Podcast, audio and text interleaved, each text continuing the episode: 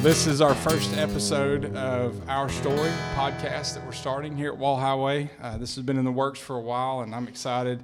I've got Max Franks with me. Uh, Max, we've we've been uh, hanging out, I guess, for a little over a year now. Eating right. lunch, Yep. probably about once a month, something like that, and kind of gotten to know each other. And um, I've enjoyed that, enjoyed getting to know you, and and I'm thankful. I appreciate you being willing to be my guinea pig on this. Yeah.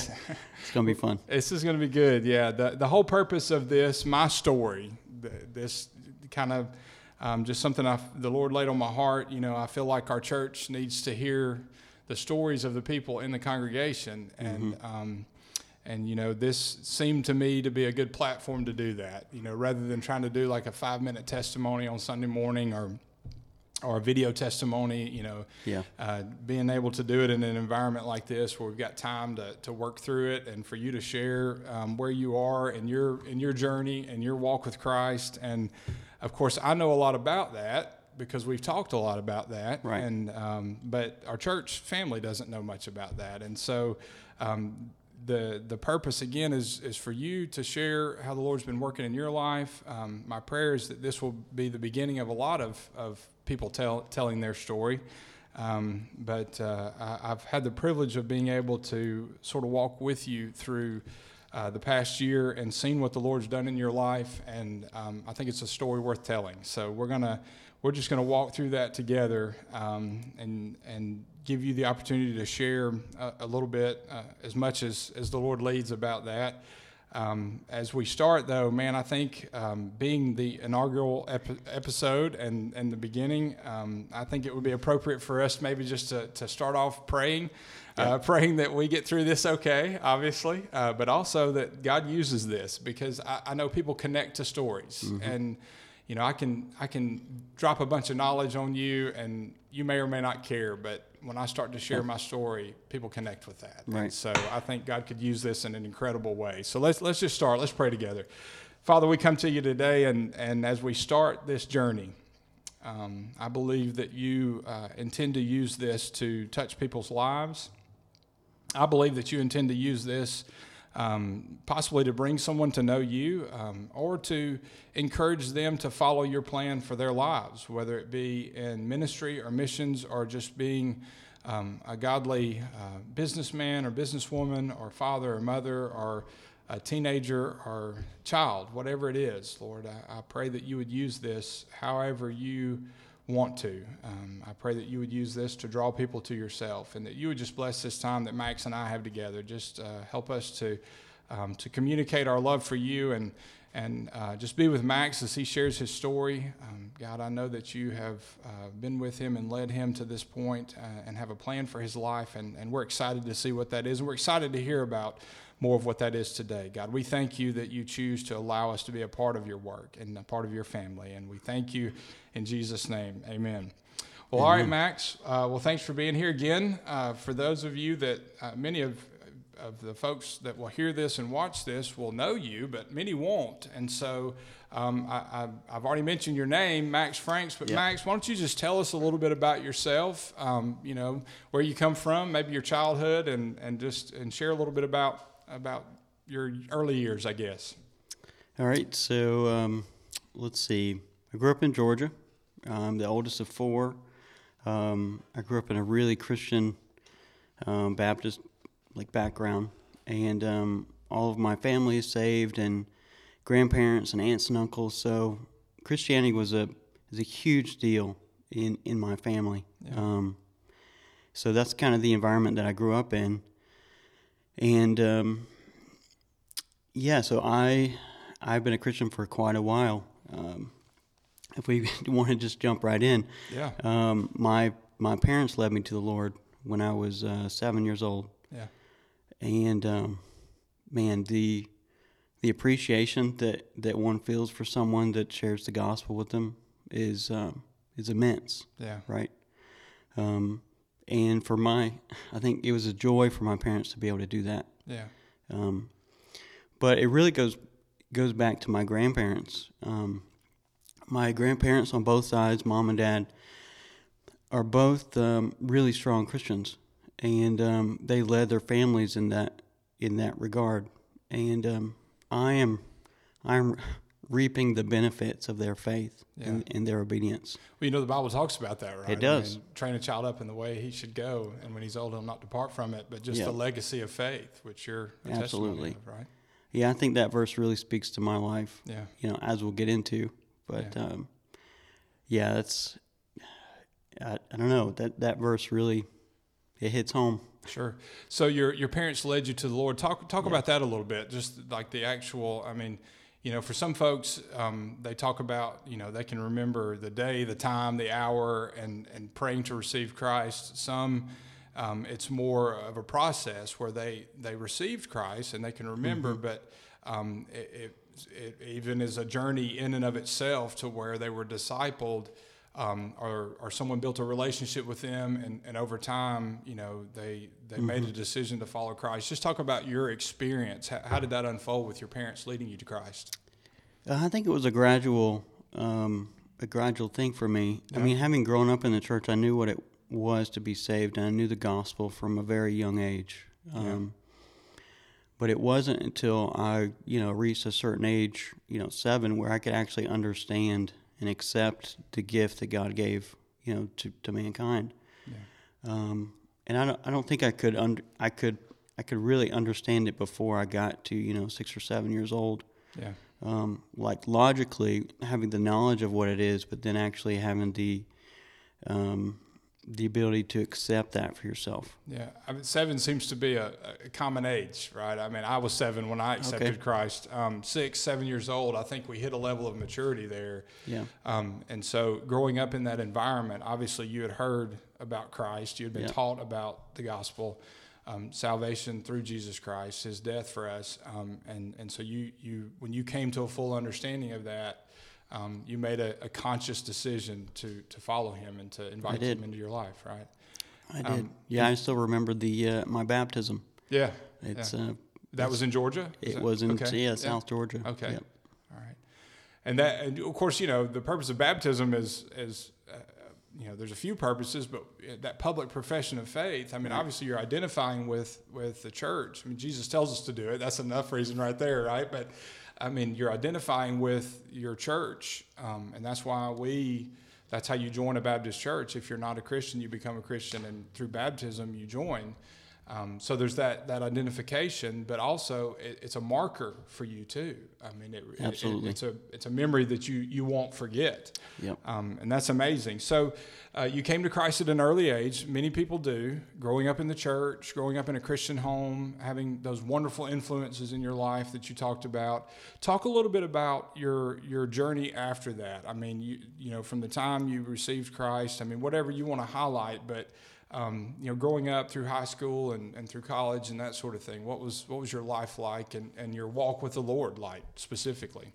Yeah, it's um, it's it's really curious. I I think the um, so I used to read a lot as a kid, which may sound strange these days, um, but really what the Lord did is um, He gave me a passion for His Word at a at a very young age, and um, like I said, it was a strange thing. I you know I was the kid that would you know go. My parents would tell me to go to bed, and I would, I would go to go to my room and start reading the Bible. You know, at, you know. Yeah, most kids are reading comic books or now I guess Yeah, they're on their iPad. just- you're you're in there reading your, your Bible. That's great though. That's good. Well, it's a, it's a strange thing though Yeah. to look back on, um, and you know I think the Lord just led me in that. You know, um, but I really didn't have a maybe an understanding until I got maybe in middle school, middle school or high school for um, like sanctification and the whole doctrine of sanctification and pursuing holiness. Because you know, growing up in such a, a Christian environment, um, I wasn't exposed to you know many worldly things. Yeah. Certainly, it's not as the children are today yeah. um, for sure. But I was I was insulated, and I really didn't have that insulation kind of torn away until I got older in you know late middle school and high school. Yeah. Um, So what was that like? I mean, being exposed to things that you never had before. yeah, um, it's eye opening. I, I would say. Um, you know, with with drugs and sex and, and whatnot, things that come come in high school. Yeah. that you you know you're not exposed to until until that age. So you really have to wrestle with that, and there's a lot in Scripture that that Paul teaches about how to wrestle with those things, Yeah. um, and how to pursue holiness. Yeah. So in terms of like growing in sanctification, that's kind of where it started. Yeah. Uh, so when you talk about sanctification, for somebody that may not know what that means, Yeah. wh- what are you talking about? I would say it's the um, it's a pursuit of holiness. Yeah. Um, it's a process. You know, we're not completely sanctified until we get to heaven, right? Yeah. Um, but it should be for a believer a daily, a daily growth in, in Yeah. growing in your godliness with your walk with the Lord. Yeah. Um, Yeah, I, I agree. I mean, you know, there's a there's a distinction in Scripture taught clearly where you know your salvation experience when you were seven, you were justified before God, which means your your sins are forgiven and and you're you're in a right standing with God. But Right. But you know, I think we make a mistake, um, and, a lot of a lot of instances where we. You know, we do preach the gospel and we should, and we, we want people to come to Christ, but we don't follow up after that teaching people how to pursue holiness and how to become like Christ because that is the process of sanctification, right? Where you're, the idea is that daily, um, through studying His Word and spending time with His Word, through surrounding yourself with believers who teach you um, and invest in your life, daily you become more and more like Christ. And so when you're talking about sanctification, that's what you're talking about, that's right? exactly right. Yeah. Yep. Yeah. Yep. Um, but like I said, it, it didn't take, well, it took several years for me to actually grow into a knowledge of that. Yeah. and to really start walking for the Lord because I was so young when I when I was saved. Yeah. So through high school, then, uh, you know, I guess high school and college, Yeah. um, how, how would you say that process progressed? Did it progress in terms of sanctification, becoming more like Christ, the health of your relationship with Christ as a whole? How, how did that progress? Uh, through ups and downs, Yeah. um, really. Well, going back to high school, maybe even like maybe eighth grade, I had two seasons that I distinctly remember um, growing up, and I was a, I was a rebellious kid. Yeah. Um, you know, maybe not in public, but at home I was very disobedient and rebellious to my parents um, during that time. And two of the things that I really struggled with these two seasons that I referenced was is anger and worry. Um, and I that was a, those two times in my life was really where I had to wrestle against wrestle against my flesh in a sense. Yeah. Um, and you know, I say anger. What I, what I really mean is rage. Mm. You know, as a as a young teenage boy, anger and rage is something that that you could really lose yourself into. Yeah. Um, and that is that was something that I had to give up to the Lord. Yeah. Well, there's so much going on even in your body at that age, right? I Sure. mean, so much is changing. So, yeah, a lot of things happening. Yeah, and it, it, it I mean, it was a process of maturity Yeah. uh, and discipline uh, for sure. Um, but the other thing is, is worry. Um, I don't really that that was a difficult season because it it got to the point where I would I would worry about every little thing, to the really to the point where it was debilitating, to where I I would worry so much that I couldn't get out like go on through the day Yeah. because I I was so full of uh, anxiety. Yeah, and that, I mean that can for someone that's never dealt with that, that can be crippling, right? Sure. I mean, you know, it can get to the point to where you're, you know, you're driven by fear and you don't want to do anything um, Yep. for fear of failure or what might happen. Yeah, Absolutely. And um, I mean, they're, it's not just unique to young kids, right? no, Or- no, I mean, I struggle with that today. I've Yeah. shared with the congregation. I mean, I, I'm, I, that's that's one of my great struggles is with worry. So I can identify with that certainly. Yeah.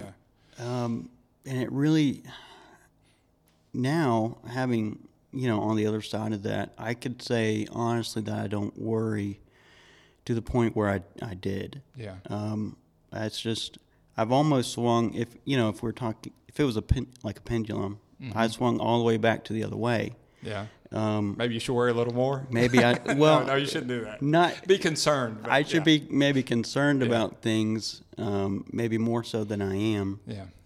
because you don't want to be too like passive um, about things that are important. Yeah, certainly Right. not. Yeah. uh, things that deserve your attention. Yeah. Um, So, what would you say changed uh, with both of those? I mean, uh, obviously, those were seasons in your life. You know, I look back on my life and I see, and I think we all can, if we've walked with the Lord for any length of time, um, there are ups and downs, and some Yeah. of us maybe more downtime at some point in our lives than others. Um, but you know, I, I look back and I, I talk about this often. Spiritual markers is what I call them. I'm not the only one that calls them. Not original to me, but uh, I mean, I think it's a good way to describe it because I think we can look back on our lives with issues like that, or or, or major um, changes in our life that God orchestrated, but you know, spiritual markers where we can we maybe not the day, the, the hour, and the minute, but we know that our lives took a turn. And so, for those two things, you mentioned now that you know you don't worry as much. Um, uh, and and obviously you've gotten control of the rage. I've never I seen do. that at least. At least I hope so, right? Uh, Yep. um, I won't ask you the wrong question if that's not the case. But uh, no, in all seriousness, I mean, obviously those things, you know, you you were able to overcome those things. So what took place that allowed you to do that? Um, well, you know, I, I mentioned uh, maybe m- my love for the scripture and reading the word. And, you know, just thinking back on it right now, I think those seasons were times when, when I was not in the, in the word daily. Um, and I, it's been a long time, but just thinking back on it, I think it was it was really getting back into the word, realizing that hey, this is unsustainable Yeah. um, because it, it it get I mean it gets to the point where it affects other people, Sure. Yeah. um, and certainly my parents. You know, Yeah. being angry and, and rebellious is not honoring to them, yeah. and so again, there was a process of maturity, Mm-hmm. um, which really is I don't know maybe like self awareness of Yeah. what I what I am affecting on other people through Yeah. my attitude. Yeah. Um, I read a quote by somebody years ago, probably during this time, that you know one of the only things that we can control is our attitude, Yeah. um, and, and like fully control Mm-hmm. is that we can't always control what what people will do or say to us, but we can control how we respond. Yeah. It's excellent. Yeah. Go ahead. I Well, I mean off, but that that was the that was a that quote, and I have no idea who it was by, but that really led me to a self realization that hey, this is this is not good. I can do better than this. I can control my anger and worry. Well, and there's freedom in that too, right? I mean, Sure. once you get, and, and I think you you hit on something, you know, um, key is a combination of spiritual maturity, spiritual, you know, feeding on the Word, um, spending time in, in God's Word, um, and spending time with Him, but then also alongside that is actual mental, physical maturity. You know, just maturing as a human being Yep. um, uh, you know, I think those two things when they when when they do coincide, um, that that in and of itself can produce a spiritual marker where you turn a corner. Um, but there's freedom in that when you realize um, that I can't I can't control what you say to me, but I can control how I respond. Um, and Right. and you know, I, and it's not my responsibility. Yes, it's my responsibility to disciple others and to try to influence people. But at the end of the day, all I can control is what I put into my walk with Christ and and my spiritual maturity, knowing that He promises that the work He began in us, He will finish. Um, and so that that's that I think that is that is so very. I mean, I, I, I, say even profound because I mean I think that's something that we probably know, but um, we worry so much about what other people think, what other people are going to do, what they're going to say, what may or may not happen when when Jesus is saying, "Hey, if you'll come to me, you can find rest, and and let me take on that burden." Um, Yep. So you obviously you you you crossed that that barrier, um, those those challenges early in your your life, I guess, teen years um, leading into to college. Yep. Um, what what was college like? I mean, you know, as you you know, I know for me personally, um, I, I- joke all the time that, that guys, we don't grow a brain until we're like 21, right? Because we, I mean, you know, uh, women mature faster than men. That's just the way that it is. Um, and I think scientific, there's scientific proof, medical proof of, of, of that in some capacities, in some instances. Um, but I know for me personally, when I hit the age of 20, 21, is when I it really started to come together. And what I mean by come together is it just um, my I knew I had to make a conscious decision. Am I going to be a man of God, or am I going to be a man of the world? Am I going to follow this path? And so. Talk, talk to me about that a little bit. I mean, you know, you, you shared a little bit about your college years and, and in particular some experiences there um, that really God planted a seed for where you are now, which we'll get to. But Yeah. for, for now, talk to me about those years. What happened in your life um, that really um, that God used to kind of put a fire or a passion in your heart to pursue Him? Yeah, college is an interesting time. Um, I think we- it is for everybody. Oh, we, it is for sure. Um, but we also know that, that many people leave the church during Yes, those years. yeah, in Um, droves, in yeah. droves, yep. Um, it's a massive like hole in the body of Christ for these believers that It are is, that yeah. are this age, and I think a lot of that is peer pressure Mm-hmm. to to not continue in the way that you were going when you went into college. Yeah, I think uh, also you mentioned being exposed to things in high school, junior high school. When you get to college, man, you're exposed to ideas, especially if you grew Yeah. up like you and I did in a Christian Right. home. Man, you get exposed to you know atheistic ideas. I mean, things that you never saw in the sheltered existence of a Christian home and a and a and a church right. family. Yeah, The, yeah, the doors are blown wide open. absolutely. Um, and so when I got to college, I um, I tried looking for a church home, and I, I went to a junior college in Georgia, and um, it was a really small town, um, just a few thousand people. It was really mostly uh, the college students that were there made up the town, and the the selections in, in churches that you could actually visit were uh, in just a handful. Yeah, Um, and so, you know, I visited around. I tried to go to some. Um, I just, it wasn't a church home for me. And um, I couldn't find a place where I could plug in. And again, the peer pressure really sunk in there. Um, and so, you know, you just start sleeping in on Sundays and whatnot. And then after, you know, a couple months, you're just not going yeah, um, which I, again I think is common. Um, it wasn't really until I got to Huntsville that I started really looking for a church home. What brought you to Huntsville, by the way? College. Okay. Yeah, so I, I transferred into uh, UAH, which Yeah. for the people listening is the University of Alabama in Huntsville, um, for an engineering degree. And Huntsville, you know, there's hundreds of churches. Yeah, And so I started visiting, you know, almost as soon as I, I moved here because I, I had more opportunity. Um, so, and again, I could, I, it gave me an opportunity to disregard um, the effects of the peer pressure that I had already accumulated in my previous college. yeah. It was a fresh start. Yeah.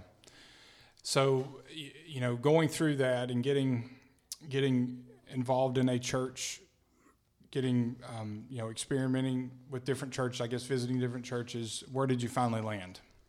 Well, uh, I guess it's pretty obvious, but I, you know, Wall Highway, Yeah. you know, became my church home. Yeah. Um, and I started helping out with the youth Mm-hmm. uh, years ago while I was still in college, and um, you know, even ended up teaching Sunday school and, and teaching, you know, helping teach on, on Wednesday nights and things like that. Yeah. Um, and of course, that was after I became a member, but Yeah. I was really able to plug into Wall Highway in a way that I, I hadn't been able to Yeah. elsewhere.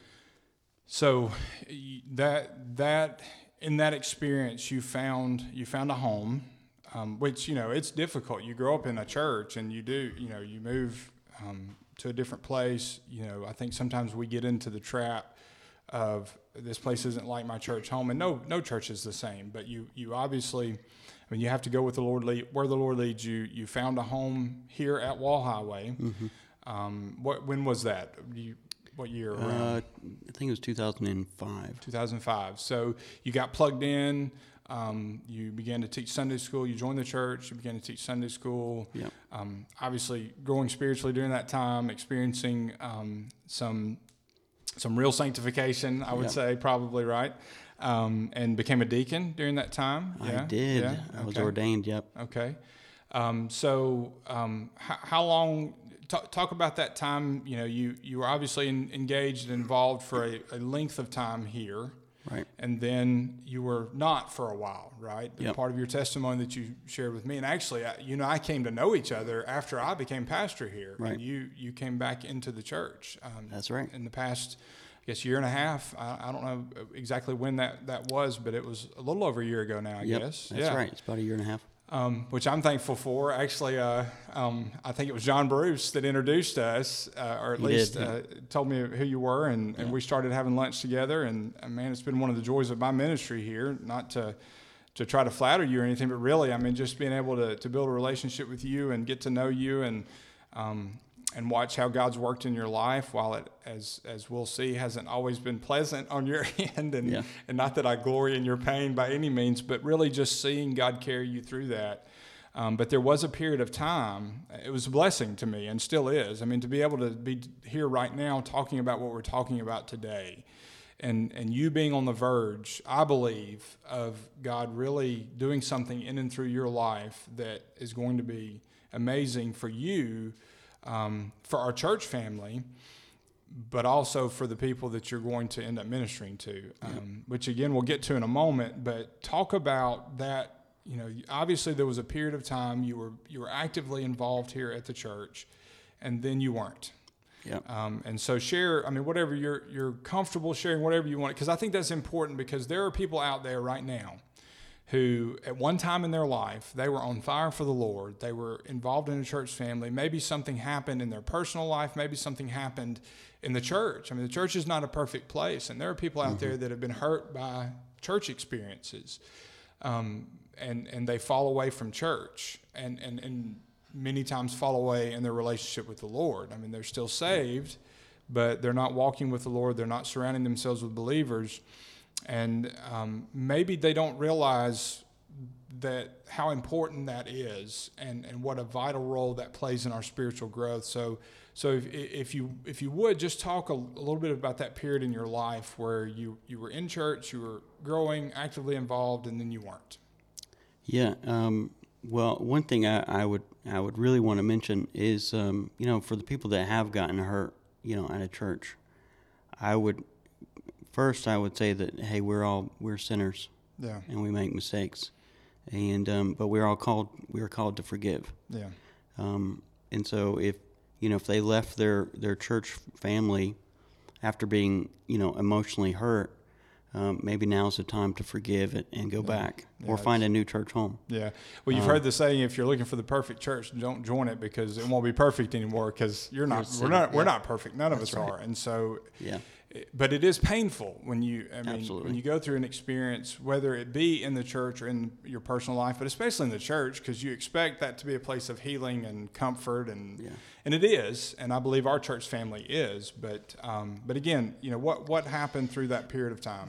Yeah, so that wasn't my experience. Um, you know, what we just being, you know, emotionally hurt. Right. Um, so I was serving as a deacon.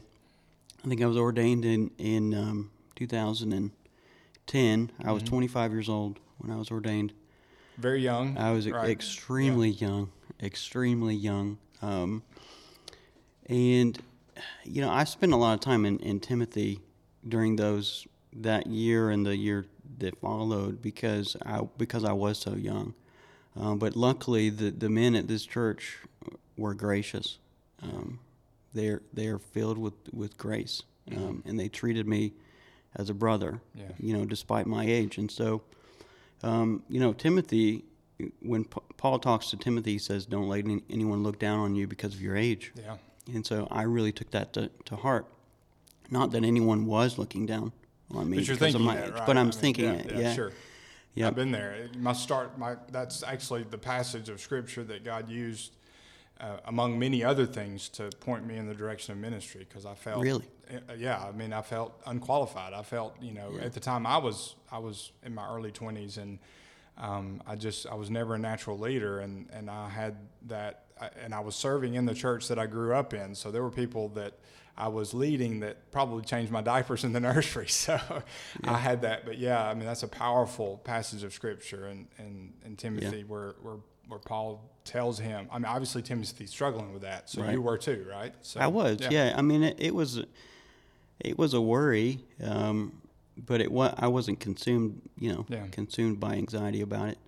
Um, but uh, w- one thing that came to mind while you were just speaking was that if if you do feel uh, feel word, worthy of of being Yeah. a leader, Yeah. then you're you shouldn't be the leader. Man, that is absolutely. Yeah, I think, and and at least the guys that I I know in ministry, and the thankfully God put great mentors in my life. They all went through that struggle. I think um, if you don't go through that, then it's not my place to question your call. But I, I wonder because I know for me, I, I struggled greatly as you did, um, uh, because there's got to be a point where you realize, okay, what God's calling me to is bigger than my ability. And that doesn't matter, by the way, if you're 25 or 85. Right. You know, if God's calling you to something, it's going to be bigger than your ability to do it. And I think that's an important, an important process that you have to go through. So how, how did you get through that? Yeah, so well, a lot of prayer,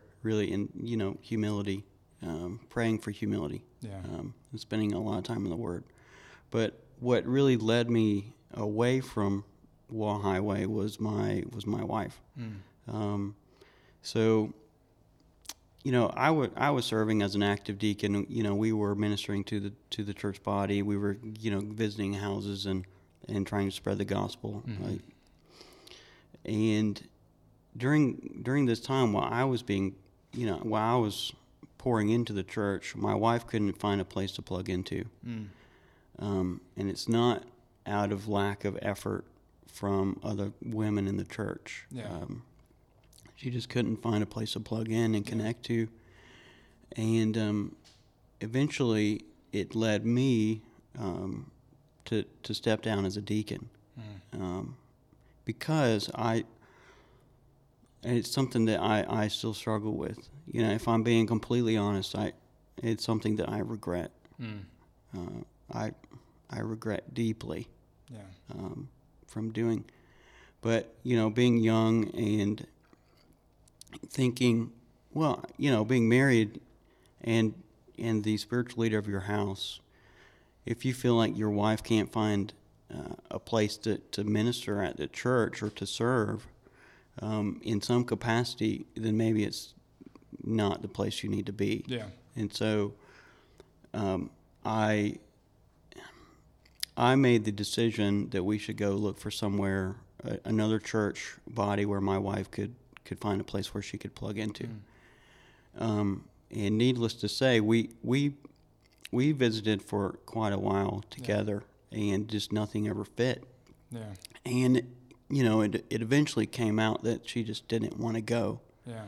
Um, and this was the beginning of, of the process of her um, turning away from the Lord. Um, you know, I, and I was maybe naive or, or resistant to the to that truth at the time. Yeah. Um, but eventually, she stopped going with me uh, on Sundays, and, and we had visited I don't know churches for six months to a year. Yeah. Never could find a place. Um, and uh, so eventually she stopped going with me and then i i started visiting churches you know by myself i would still go Yeah. Um, and again if i'm being completely honest i was ashamed. Mm. i was uh, i was ashamed to come back to wall highway. Yeah. um, one for stepping down as a deacon um, you know regardless of my motivations i was still ashamed of stepping down and um, that it still weighs on me uh, you know. So you feel like that that decision to step away, and and obviously, I mean, you know, I mean, we we are called to love our wives. We're called to love our families. But and we, we we talked about this in our Bible study Sunday night. We're both part of the um, the men's Kingdom Disciple study on Sunday night, um, and and he you know Dr. Tony Evans talks about you know how Adam, part of his sin was that he chose his Eve. wife over the Lord, and you think, well, I mean, that's not a bad thing, but um, if we're, we're, we're told very clearly in Scripture that God He has to have first place. I mean, He can't have second place, and and that includes. I mean, you're supposed to love your wife. You're supposed to be willing to die for your wife. Scripture is clear about that, but you can't do that if you're not, if God is not first and at the center of your life. So, Yeah. um, you know, you talk about feeling ashamed. Was that and I'm kind of feeding you here, but I, I mean, I think I'm I'm hearing what you're saying here is is that that possibly that was part of it. Would you say that? I mean, Yeah, um, yeah, to some degree. Although I don't know how I could have discerned that that was the direction that was that was in my future. If you know, it, yeah, it was really difficult to discern that. Uh, if whether or not my wife was just intentionally trying not to plug in, or she couldn't, it, she just Right. did. It wasn't a home for her, Right. you know, and um, so I don't, you know, knowing what I know now, I don't think I would make it. I would have made a, a different decision because I couldn't discern what was going Yeah. on at the Yeah. time.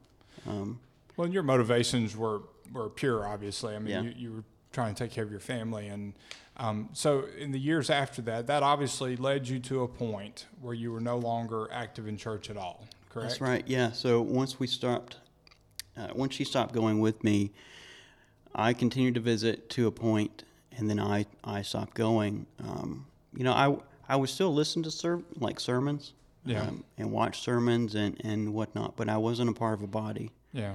Um, I I I was a part of a body, but I had left them. Yeah. So you weren't actively involved. You were Right. still a member here, but not here at Yeah. Wall Highway, but not actively involved. Right. Uh, what do you think you missed out on in that? Not being Oh involved? man, a tremendous amount of things. Um, fellowship, uh, growing in the Lord, uh, the worship, um, all of those things. Times that I, I can't get back. Yeah. So for a period of how long were you out? Um, I don't know, two to three years maybe. Okay. So um, when you and I met, um, you were experiencing some personal trials, right? Yeah. um, had been out of church for a while, had just started to, to come back. Um, I guess first of, first of all, uh, you know, you mentioned you were you were ashamed to come back because you were afraid of what people would say or think. You know how you would be received. Um, what was your experience coming back?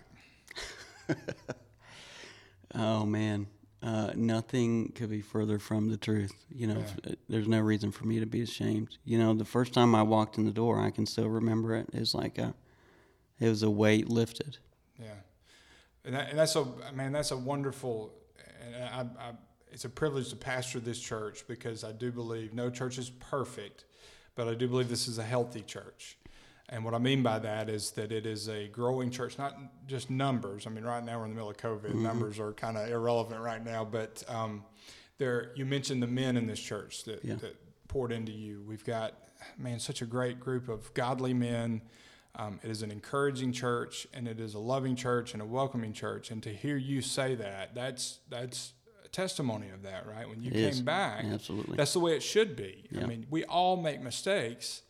Um, should you have been out of church for two or three years? No, but our role now as the body of Christ is to meet you where you are Yeah. and help you get back right in your relationship with the Lord. So, is that what you experienced? Uh, ab- absolutely. Um, but far and above everything you just described. Yeah, yeah, Um, so I guess going back a, a year and a half, kind of like what brought me back to the body. Um, so the Lord really started convicting me about my fruit and bearing fruit, um, and that I wasn't in a in a body. I wasn't part of a fellowship. And he he just said, "Hey, where's your fruit? You Yeah. profess to be a Christian. Where's your fruit?" yeah, um, and it started a process that led me back to Wall Highway. But it, it took a, it took a while, uh, t- several months. You know, maybe five, four or five months. Um, but through that process, I started reading the Word again. I started praying again. Um, you know, routinely growing in my in my faith and growing in my walk with the Lord. Um, maybe getting back into a walk with the Lord, I should say, uh, into a right relationship with Him. Um, and then what happened is I started looking at other people's fruit, yeah, um, and I I first looked at my wife, and I didn't I didn't see any fruit. mm. I did not see any fruit uh, of her salvation. And so what I started doing, you know, is I was reading the Word. You know, I was I would talk to her about things that I'm reading uh, that the Lord is is is dealing with me about, and what I noticed is that every time that I would bring up the Lord uh, or even say His name, she would get more and more frustrated with me. Um, you know, which is kind of a, a testimony to the conviction that maybe she she was feeling. Um, But anyway, I, I noticed these things. I was aware of her behavior and her response, and really that, that Just a just a minor technical difficulty. Something failed. It's all good. It's not uh, not any expensive equipment, but uh, we'll just keep going. Sounds. we needed a moment of levity here, right? Yes. Yeah. Go Yeah. ahead. Yeah.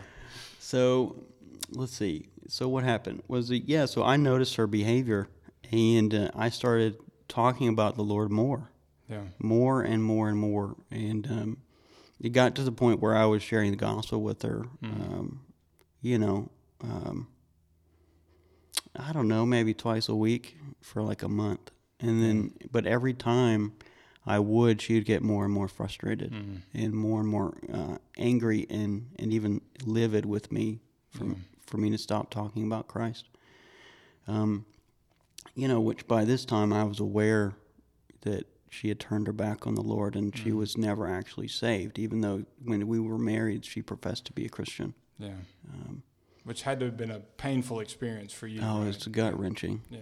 Um, and just just to see her turn her back on, on the Lord. Yeah. um, having having to watch that happen um, was agonizing.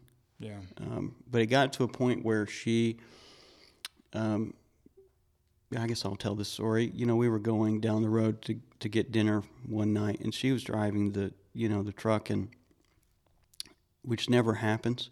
Yeah. But because I al- always drove everywhere, and she, I was like, I've got her. She has to listen to me. Yeah. And so I started from the beginning. Yeah. You know, hey, we're all sinners. We need a savior. Yeah. And um, I just broke out the gospel to her, and her response was uh, was jaw jaw dropping. What she did was she she pulled the car over on the side of the road.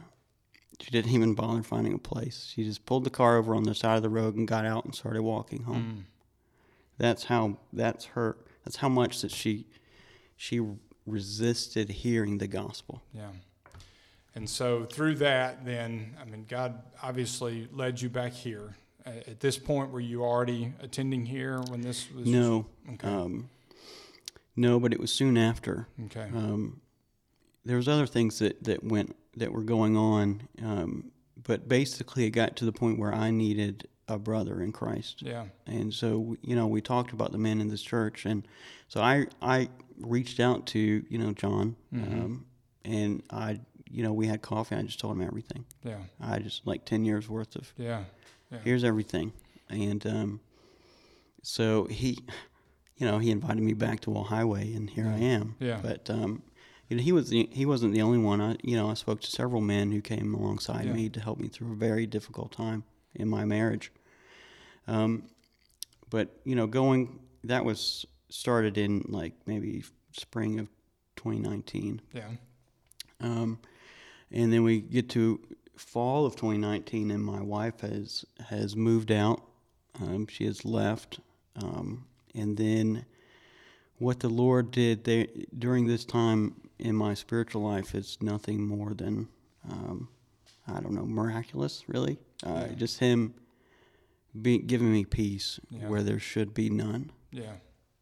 Well, and that's when you and I met, was when you were Yep. in the middle of that incredibly difficult period of your life. I can't imagine, you know, what what that was like personally. And as you as you just mentioned, your your marriage ended through that experience. Um, and I know that was not your desire. You No. you you fought that.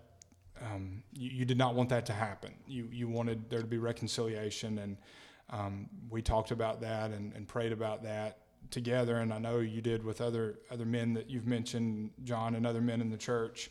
Um, and you know very very easily you know I, I, think it's important you know we're not going to spend just a ton of time in the ditch here yeah. with your make you relive all of that but it's important to point that out because you know as a pastor you know when i'm talking to you in the middle of that or when i'm talking to somebody who's just lost a loved one or whatever i can't explain all the whys as to why you're going through that you know I, and, and there have been times in my life where i've experienced trials tragedy um, and, and it's very easy in that moment to turn your back on God yourself. You know, God, why? You know, I, I finally have a desire. You, you, you now have a desire to get back in church. You're back in His Word, and yet this still happens. You're, and, and I think one of the key parts of your story here is that your marriage did not suddenly just become perfect. I mean, it didn't. Nothing was just miraculous. Everything did just miraculously line up there. As a matter of fact, it went in the other direction. That's right, right? it did. Fell apart. Yeah. And so it would have been very easy for you to say, you know what, God, I did my part. I, I came back to church. I've been spending time in your word. I'm trying to do the right things, and you're not doing your part. But you didn't do that. No. Instead, you dove deeper into yep. his word and you got more engaged with the community of faith. So, what I guess what kept you from doing, wh- why did you make that decision instead of giving up and, and just throwing in the towel? Yeah, I think it was, um, you know, all those years when I was younger, yeah. you know, I, that's when I really found out who the, who the Lord is. Yeah. You know, um, it doesn't matter what we're going through. He's still holy. Yeah. Uh, he's still on his, on his throne. Yeah. You know, the world is in like a very tumultuous place right now. Mm-hmm. And it doesn't change the fact that God is holy, mm-hmm. that God is just, He is merciful, mm. He is loving, He is on His throne forever. Yeah, and that's an you know it's very easy in those moments to doubt God's all of those attributes, all of those qualities, but I think especially God's love. Um, if you loved me, God, you wouldn't yeah. be allowing me to go through this. Did you did you ever doubt God's love? Okay. No. Why not? I just again it was knowledge of who God is. Yeah. You know, he he cannot help but be loving. Yeah. Um and because that's what is that's who he is. That's his nature. Yeah. He cannot go against his nature. Yeah.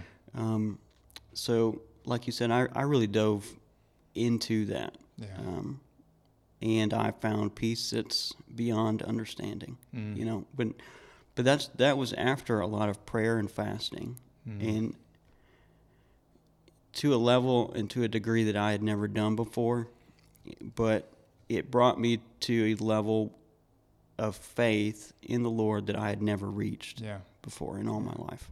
And that that's that's a great testimony of what Scripture teaches, right? I mean, even David in the Psalms talks about God being his hiding place and a rock where he can hide. And, you know, he many of the Psalms, uh, of those instances, he's, he's, he's running for his life, right? I mean, yep. King Saul's trying to kill him. And, and so, but he, he did what you did. He ran toward the Lord instead of away from the Lord. And he, God didn't take him out of that situation. He still had to, to run for yeah. his life. He, he he had uh, to experience some some pretty difficult circumstances, um, not of his own doing. Um, and he found the reward was what you've just described was that God met him where he was, never left him, but he was with him and he brought him through that. Didn't deliver him from it, but delivered him through that, which is right. what's happened with you, right? Absolutely. Yeah. And and uh, you know that's again you and I um, is when uh, the time your marriage was was d- dissolving, um, when we began to meet regularly and talk, and I remember um, very early on, you were, and you were you were in a difficult place to say the least, um, and understandably so, and. Um, and but but at the same time, you were seeking the Lord like you possibly never had before, uh, at least not in that mm-hmm. that way, um, because of, of circumstances like that. Um, and I don't even remember the topic of the conversation uh, other than just what you were going through at that time. And you, you had talked about fasting and praying and, and that sort of thing. And, and I don't know what it was that you said or did, but we talked about um, and and it just uh, the Lord impressed upon my heart at that that moment um, that I, I just felt like God was preparing you for something, and we talked about that. I think we. I think we were at uh, the Bridge Street Mall. I forget the name of the restaurant there, but the, the one of the, the restaurants we met at, and it just I just felt as strongly as I have about uh, anything in our conversations that God was preparing you for something. I mean, you you sensed it, um, and and I, I could see that, and it was evident, um, and uh, and and that has proven true, right?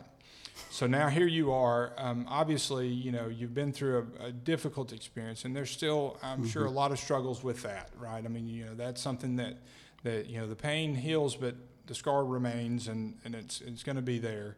Um, and, and so now here you are, and you're preparing for something pretty huge in your life. That's right, yep. I mean, God's used. I think He uses everything in our lives, and and and He will use this in ways that you you don't know yet, and probably already has. Um, Doesn't make it. I mean, you still probably wouldn't choose to go through it, right? But but He does promise to to use those things. Um, and so now you're on the verge of something um, life changing for you. And, and uh, we, we lead to this point um, talking about how you've gotten here, your journey of faith, which is so very important because we all have that journey, and, and there are those, those spiritual markers, those turning points. And, and in many ways, uh, and you, you tell me if I'm wrong, but I believe, you know, not that God wanted your marriage to end. We know that's not true. Um, but he used that at least to get you to a position where you would receive what's what's coming. Is that a fair statement? Yeah, absolutely. Okay. So talk about what's coming. What you know, God has brought you to this point. You're growing in your faith again. I mean, you're you're actively engaged in, in Wall Highway. Um, you're you're in the Word. You're growing. What what has that led you to? Uh, well, first, first and foremost, it's taught me how to pray, um, and how to how to one how to fast too, Yeah. and maybe even even the importance of fasting. That you know, some not something that we really do, you know, as Baptists on a on a you know regular basis. Yeah. But in terms of me crucifying my flesh and dying to myself, there's no other way to do it than fasting. Yeah. Uh, no better way to do it than fasting. And so he's that's really prepared me spiritually for what's coming, and that that is missions, uh, international missions. Yeah. So fasting, just for anybody that may not know, I mean, you know, Scripture talks about this, and it is something we've neglected, and especially in the Baptist Church, I think.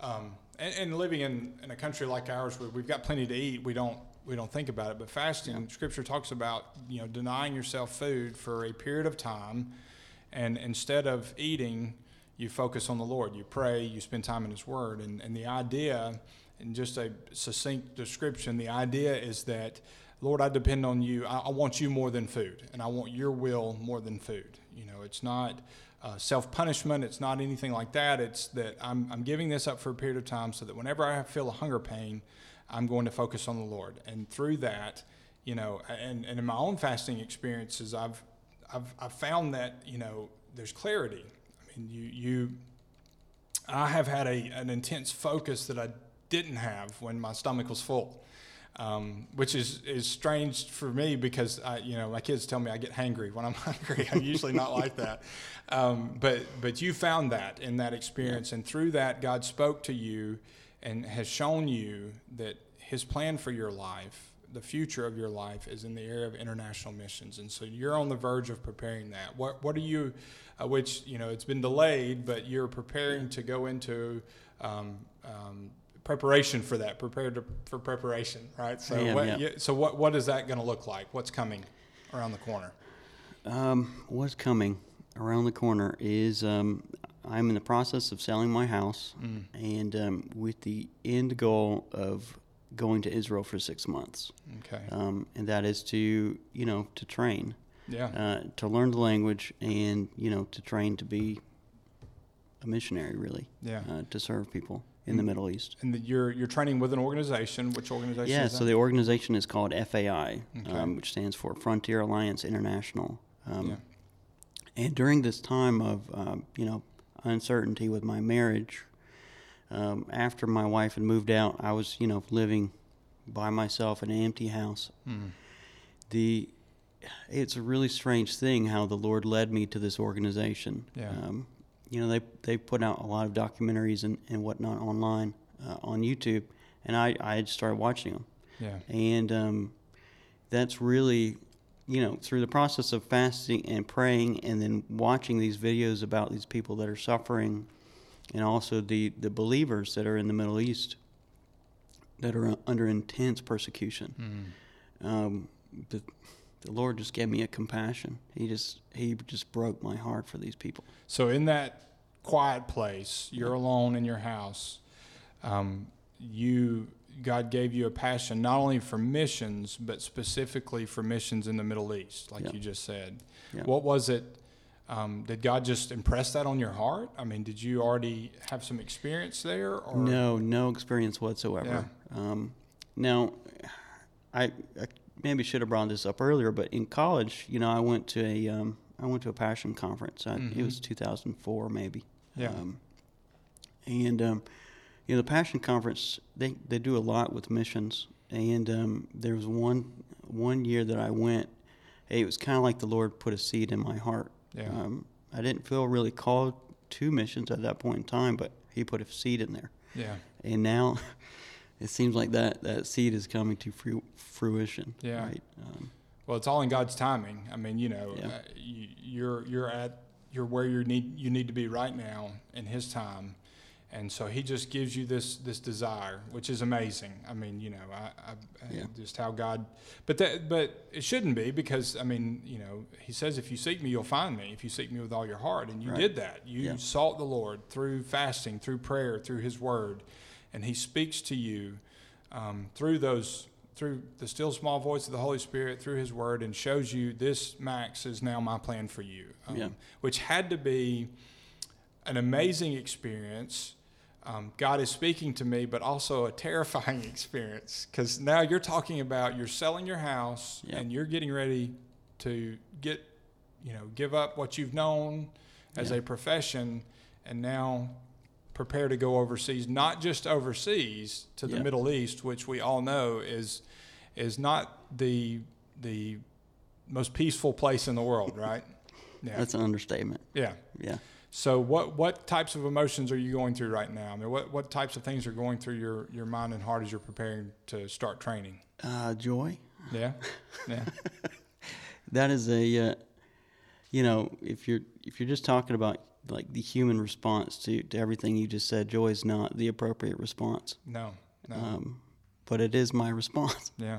So I don't I don't know. The like you said, the Lord has been preparing me for this, Yeah. and um, but now I am I'm not hindered by a wife and, and children in a way that maybe a married man would be and Yeah. couldn't could not serve in the areas maybe that Yeah. God's calling me to be. Yeah. Not that being married and having children is a hindrance for No, serving I- the Lord, I- but I- in the no, manner that's of which I am. Yeah.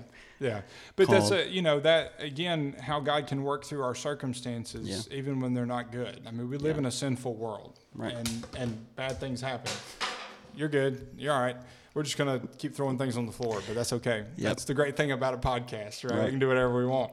Um, but, you know, God works in and through our circumstances. We live in a sinful world. That's why bad things happen.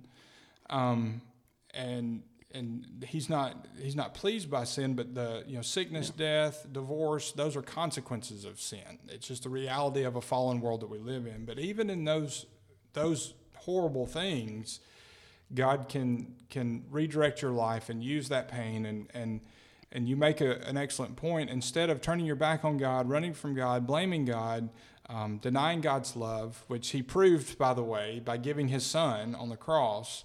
Yeah. Um, I mean, if there's ever a doubt that He loves us, He showed that.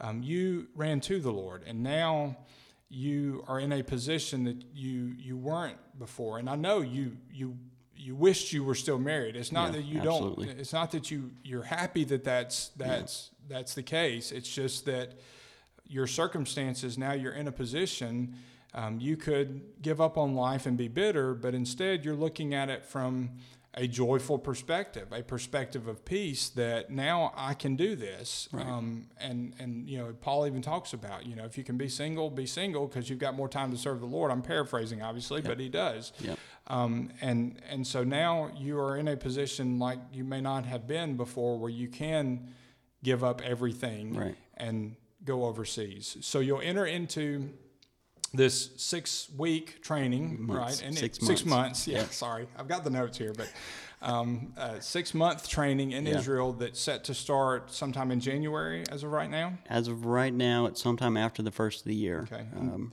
so it was supposed to start in uh, in July, and then COVID happened, Yeah. and it was pushed back to October. Mm-hmm. And um, COVID's still happening, and so. COVID's still happening, and Israel's just went into another lockdown, Yeah. um, which has caused the uh, organization to push back the training even further. Okay. So- So you, as of right now, January, and that's with the Frontier Alliance International. You'll Yep. train with them for six months, and then what happens after that?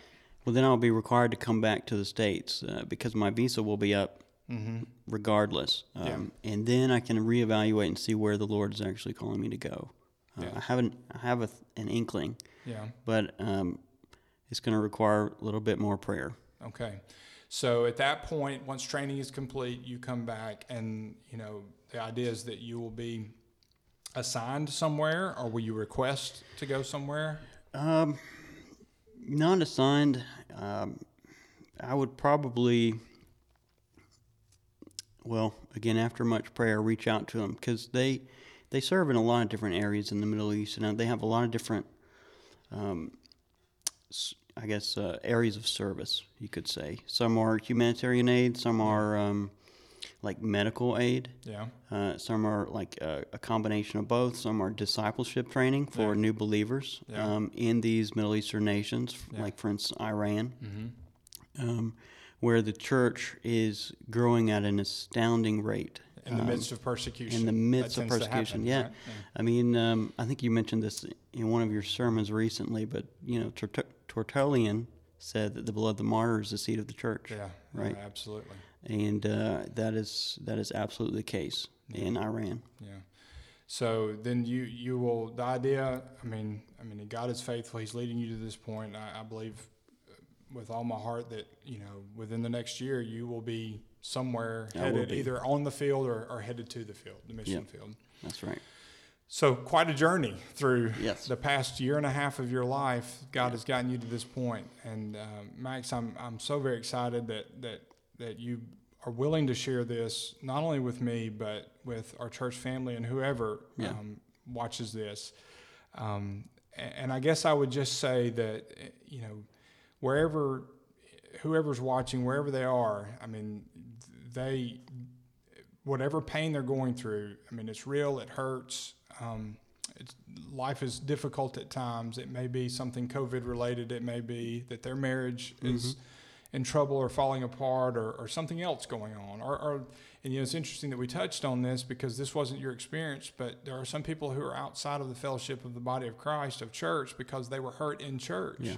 The answer is not running away from God, it's running to Him. Right. And when you do, you find that He is a God of grace. And He's God of- faithful. and He's faithful. He's always there. He never Yeah. changes. Um, and you find uh, not a God who's distant and unconcerned, unconnected, but a God who is very much concerned with where you are, and very compassionate and very loving. And and you know Philippians four, six, and seven tells us that you know if we present our requests to God, you know not be anxious about anything, but present our request to God with thanksgiving, we get that peace that you're talking about, that peace that passes all understanding, which you've experienced. And so, man, it's exciting that you're about to embark on this journey. And, and I have been praying for you and praying along with you in this. And um, God has provided to this point, right? You're prepared to go into training. You have everything you need to do that, correct? I mean, you're. Financially, He has provided everything I need. Okay, and Yeah. so I guess my my my final question before we finish up today, um, what can we as a church family do to support you? I mean, your training's taken care of. Um, what can we do right now? Um, before, I mean, obviously there will come a time where you're going to go and be prepared to go on the mission field, and there'll be things that we can do then, um, whether it's financially or, or whatever, um, to, to support you. But right now, as you are waiting, and you're selling your house, you're in kind of a, a limbo period, Mm-hmm. so to speak. What can we do to support you right now? Uh, prayer is the most, the single most important thing that I need right now. Um, Like I said, my financial needs have been taken care of by the Lord. He's more than supplied my needs. Um, one thing that you know we talked about that was really a burden on on my heart was that you know normally when missionaries are called, they don't have the financial resources to go when they're called. Yeah.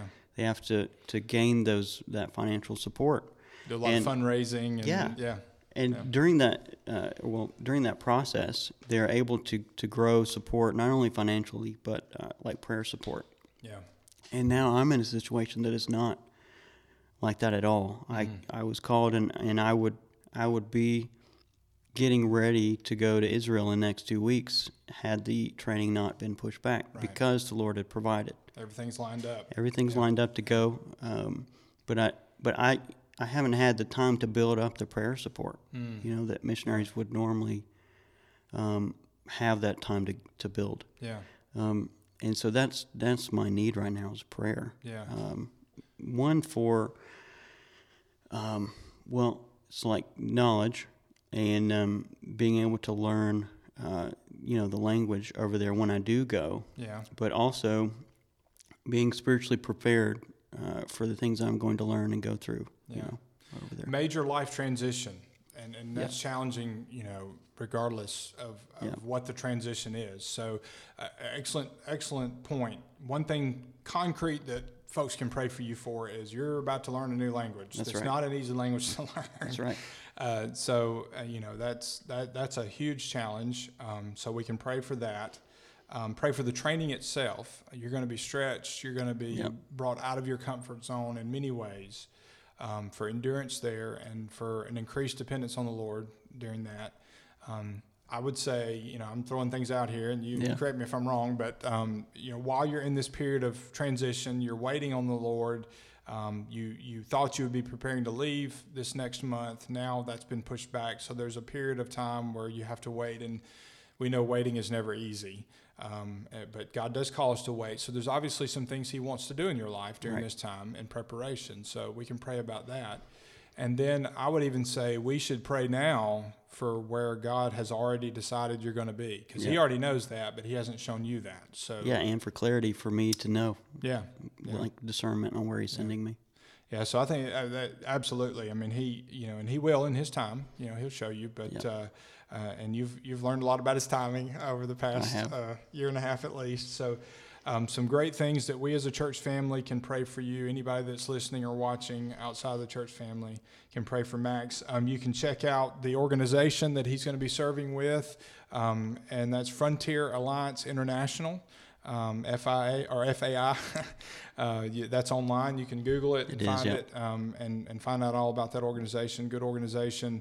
Um, man, thank you so much for spending your time here. I appreciate it. Uh, being our first podcast victim. Uh, been even, fun. It's this is great, man. Uh, even with with uh, the few distractions, but that's uh, that's part of it, and that's what I love about Yeah. this is that this isn't scripted. Um, this is not, um, you know, th- this is just you sharing your heart and sharing what God's done in your life, and and it's been amazing. Um, thank you for allowing me to be a part of that. Just um, and, and, and what small role I've had, uh, just getting to know you and being able to pray for you, and um, it, has been truly amazing to see how God's been working in your life. But not just that, Max, how you've responded to that. Um, and I know you would be the first to say that, that you didn't always respond perfectly, but at, at the end of the day, you sought Him and you ran to Him instead of running away from Him. And now you have found um, you're at the beginning of an incredible adventure, challenge. Um, and I think immediately of Abraham when God said, Okay, Abraham, you pick up and you go, and I'll tell you where later. Um, you have an idea of where you're going, but you don't know for sure I right don't. now, right? Nope. Um, but you are you're selling your house. You are transitioning completely. You're all in. Yep. Um, and that is that's amazing. And and, and I'm not saying this to uh, to to build you up or to puff you up. Um, but I'm just pointing this out because when we have faith and we're willing to go wherever God leads, um, we will experience His faithfulness, and we that's the only way we will experience His plan for our lives, right. regardless of what that is. So, man, we're going to finish up today. Thanks again, um, I, and I'm going to start uh, the process of we as a church family praying specifically for you. Uh, by finishing our time together with prayer. All right? Let, us do that right now. Yep. God, we thank you for the time that we've had uh, just to, to, um, to talk and for Max to share his testimony. And what an amazing journey it's been for him. Uh, some of it uh, incredibly high mountaintop experiences and some incredibly painful experiences. But through it all, you have been faithful. He has sought your face, He has sought your will, He has sought it through your word and through time with you and prayer and fasting um, surrounding himself with godly believers, men and women of faith who have given him direction and prayed for him and supported him. Um, and now he is on the verge of, of entering a new chapter of his life, different than he's ever experienced. He has surrendered his life to you, he has answered your call, the plan that you have for him. He's willing to go. And now he begins the process of preparing for that. Um, and even at the beginning of this, there are challenges. You've asked him to wait longer than um, he expected. But we believe that during this time, Lord, you're going to uh, continue to work in his life and prepare him in ways that uh, you would not have had he begun training on, on our schedule, on the, uh, the scheduled time, um, because we do believe that this is your schedule, your time. So we pray for him that during this time of transition that you he would be open and receptive to whatever it is that you have for him and that you would prepare him and be faithful to do that as you are.